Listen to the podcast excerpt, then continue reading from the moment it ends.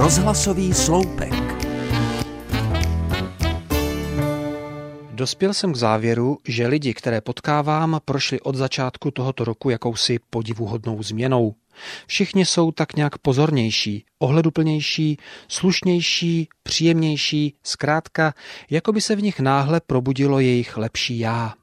Léta letoucí se mi nestalo, aby mi někdo při vcházení či vycházení podržel otevřené dveře. Dokonce mě třeba nechají jako prvního vejít i dovnitř, byť Bonton praví, že vycházející má přednost. Teď se to dělo s téměř železnou pravidelností. A to už vůbec nemluvím o úžasné míře ochoty v autobusech a trolejbusech. Z díky často musím odmítat nabízené místo k sezení a ukazuji, že tamhle je přece volno, tak jen ať dotyčný klidně sedí, že jen popojdu o dvě řady sedaček dál. Taky řidiči aut šli v poslední době nějak do sebe. Ještě donedávna stál člověk u přechodu pro chodce a měl pocit, že je neviditelný.